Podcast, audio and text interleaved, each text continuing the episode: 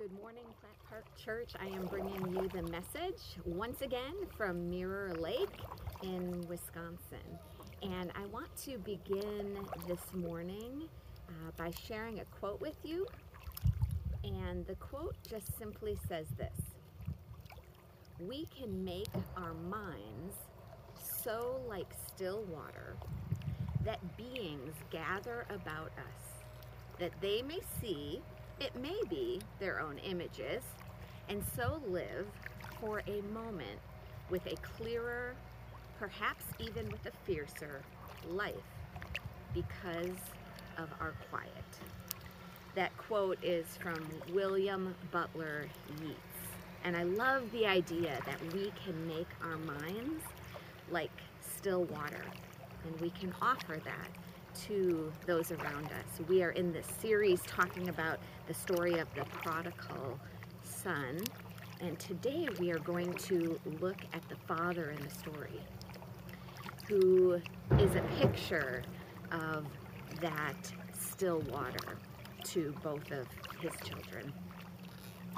Henry Nouwen, in his excellent book, The Return of the Prodigal Son, shares his profound journey in reflecting on this story for many years. Nouwen was at a hinge point in his life, and a friend had a picture of Rembrandt's Return of the Prodigal Son. For three years, Henry Nouwen studied this painting. He had a sense that God was going to use the painting to teach him about the true nature of love. And he had the opportunity to go to a hermitage in Russia, where the original painting is, and for two days he did nothing but look at this painting. It was just him and a guard in the room, and he wanted to see the painting at all the different points in the day, with the morning light and the afternoon sun and the evening dusk. Now, the fact that he did this is an important reminder in and of itself, because so often we think that transformation happens quickly. I mean, let me ask you this: is anybody tired of twenty twenty yet? Anybody weary of our world being out of whack?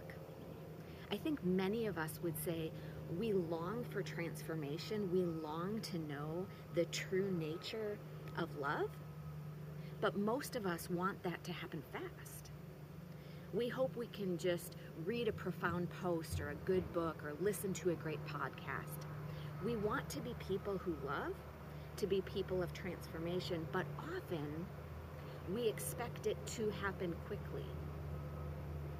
And Nouwen is teaching us that the price of admission to this life of deep transformation is sometimes three years looking at the same painting, or two days doing nothing but just staring at one image. In a world that wants to run so fast and wants to get over hard things quickly, Nouwen gives us a vision for true transformation. He paints a picture of what real contemplative spirituality might look like. It might take a long time, and that might be part of the point. In the first week of this series, we looked at the younger son in this story. And then last week, we looked at the older son. We've talked about how the younger son represents one way of being lost, and that is through outright rebellion. And the older son represents another way of being lost, and that is through moral good deeds and self-righteousness. And in this story, Jesus is shattering our categories on what it means to be lost. Now, today, I want us to look at the Father. I want us to see the heart of the Father. The Father in this story is like a vision for us, a path to walk towards. As we follow Jesus, God transforms us, and over time, the actions of the Father are the characteristics of our lives too. We, we start to take on the characteristics of the Father over time. So let's look at five characteristics we see in the Father. Number one, welcome. The Father is a person of deep welcome. His impulse, his heart, is towards welcome. We see this with both of the sons. The way that he welcomes back the younger son, the way that he runs out to welcome in the older son. So first characteristic we see in the Father is welcome. Second one, affectionate. He embraces his son with compassion. He runs to greet his younger son and embraces him. So second, affectionate. Third characteristic we see in the Father is celebration. This Father wants to throw a party. There is a celebratory nature to his love. We see his hospitality, his desire to mark an important moment. This celebration, it's about creating spaces where people can be fed and seen and loved. And as you are apprenticed by Jesus, your life starts to look like the life of this Father. You become the one who invites others to the table. You become the one who marks those milestones. You become the one who welcomes others home. The Father knows how to throw a party. So this is one other characteristic we see of the Father. Another characteristic we see in this Father is patience. In this story, the Father leaves the party to go outside and plead with the elder son, who will not come in because he's upset by his father's welcome of his rebellious younger brother. And he is patient. He is patient with his older son, talking with him, attempting to reason with him. So we see patience. The Father is patient, pursuing him too. The next characteristic we see in this Father is generous. One of my favorite lines in the story is when the Father says to the older son, "Everything I have is yours. Everything I have is already yours." That is the heart of the Father. He is generous. We too reflect the heart of the Father when we are generous. Not just with our money, but with our lives, with all the resources God has entrusted to our care. You are like the Father when you are generous with your time, generous with your listening ear, generous with the wisdom you have been granted, generous with your story and with your struggle, generous with sharing a seat at your table. Here is the main difference between the characters in this story. The kids in the story are asking these sort of questions. What can I get? And how will this affect me? That's what both the younger son and the older son are saying. But the father, the father is asking, what can I give here? And how can I affect the world? The kids and the father are just approaching the, they're just approaching life with different questions. They're asking different questions. And as you grow in love, as we grow in love, you too begin to change your approach to living. It is no longer about what can I get and how will this affect me. Your life, your impulses, your preoccupation becomes what can I give and how can I affect those around me with the radical love that I have received. What can I give to the people in my family? To my friends, to my church, and to my workplace. What can I give here? How can I affect those around me? This is the way of the Father, and this is the way of love. I want to close today by sharing a story with you. When Tim and I were living in Iowa, we had some friends who were pregnant with their fourth child. When he was born, they went into the delivery room totally unaware that there were any health issues with the baby. They uh, were not aware of that at all. Uh, but when he was born, it was immediately apparent that there were some significant problems. And so the moments and days and months that followed were filled with shock and terror and grief, alongside joy, of course, for them. And my friend, Jody, the mom, said that within hours of his birth, a team came to transport her baby to Children's Hospital's Quite Severe. And she would follow him, follow the baby, as soon as it was safe for her to stand to get into the wheelchair. Her husband, uh, Andy, followed the ambulance to the hospital. And it was several hours before she made it over to the hospital, to the other hospital, where they had taken her newborn son. Her husband and her mom had gotten the newborn checked into the N I C U, and then they had gone home uh, to be with the other three boys, who were like under the age of five at the time. And after she checked herself into the maternity ward later, someone came and wheeled her, the mom, um, into the N I C U to see her, her newborn baby. And as she came in the room, her baby's little isolate was like surrounded by people. And there was chatter and pointing and leaning down over his body. The oldest man in the room was in a white coat. And when she came in, he you know, lifted his head and hushed the conversation and greeted her by saying, "Are you mom?" And of course she nodded. And then everyone from there was, you know, pretty awkward. It was clearly a gathering of all the medical students and residents in the hospital that night, because it was a rare delivery, one they might not see again in their careers. And there was education to be had. But mom was in the room now. And so now, now, it was someone's baby. And she said the doctor was gentle and kind. He He, you know, came and he gave her a name to the defect and a beginning overview of the treatment and the surgical plan for the upcoming days. She had never heard of any of it. She didn't think anyone else in the room had heard of it either.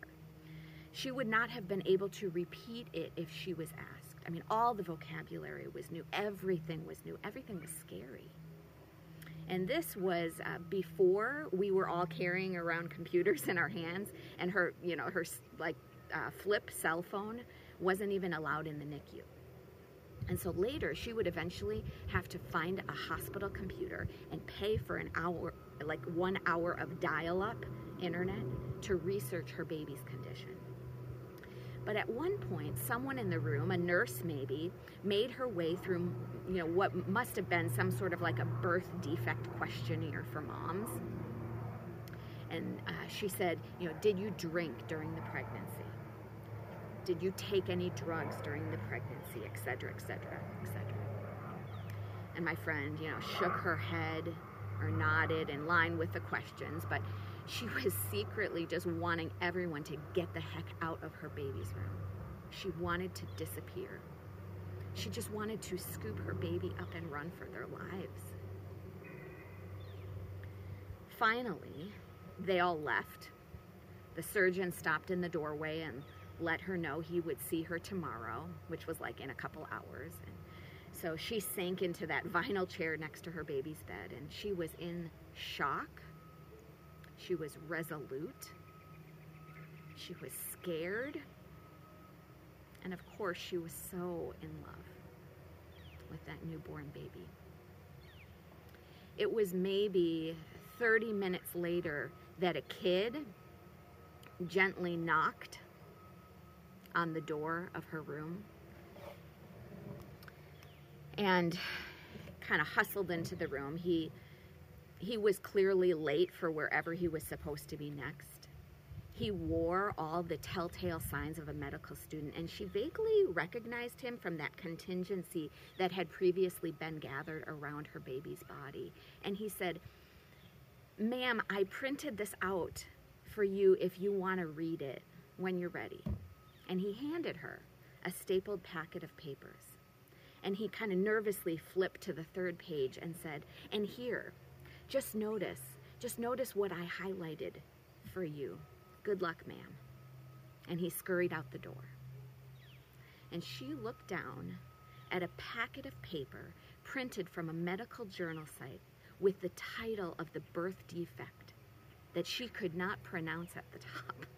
And she flipped to the third page where he had highlighted the words, "is not caused by anything a parent did or didn't do during pregnancy." It was in a pink highlighter.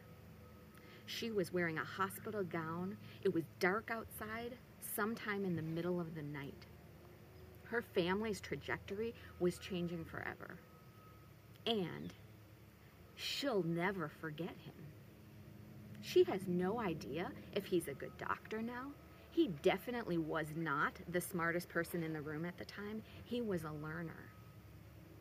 It was not his skilled hands that would begin to like put her baby back together. She doesn't even know his name. But here is what can be said about him. He read the room.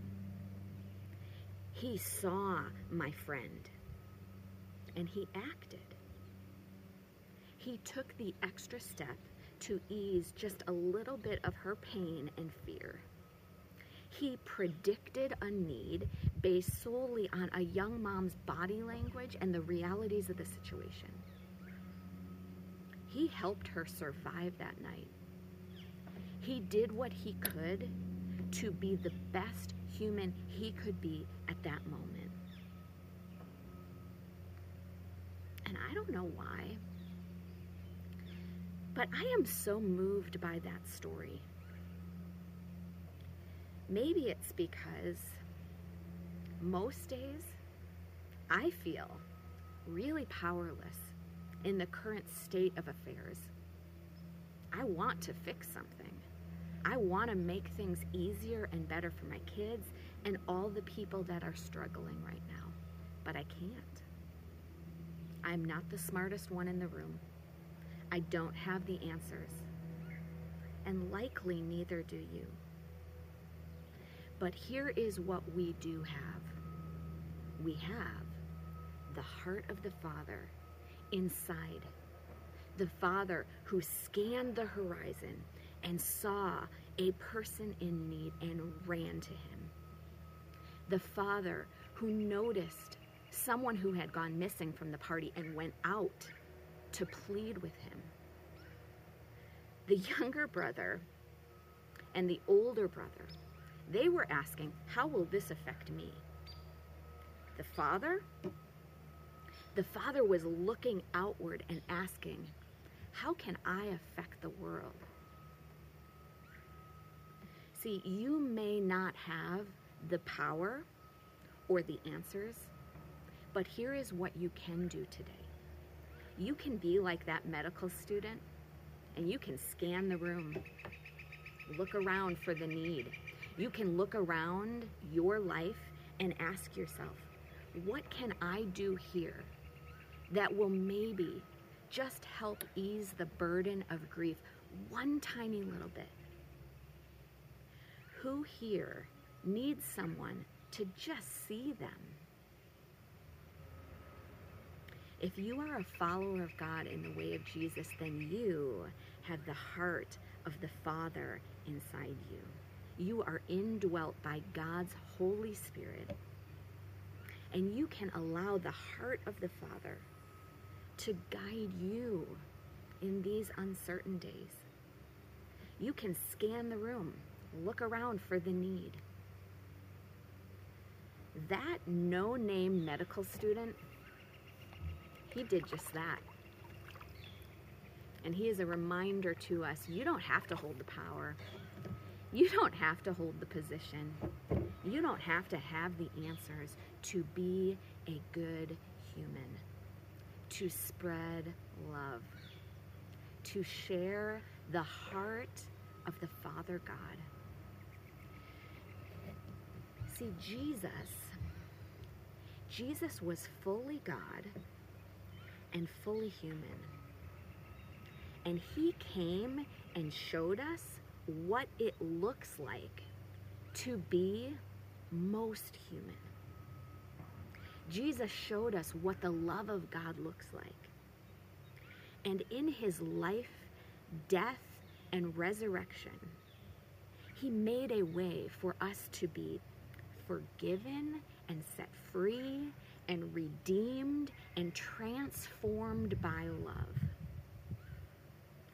The transforming love of God produces the best version of being human. May we live in that love, the love of the Father. May we be transformed by that love, the love of the Father. And may you extend that love in your little corner of the world today. Amen. May the Lord bless you and keep you. May the Lord make his face to shine upon you and give you peace. Love you guys. Amen.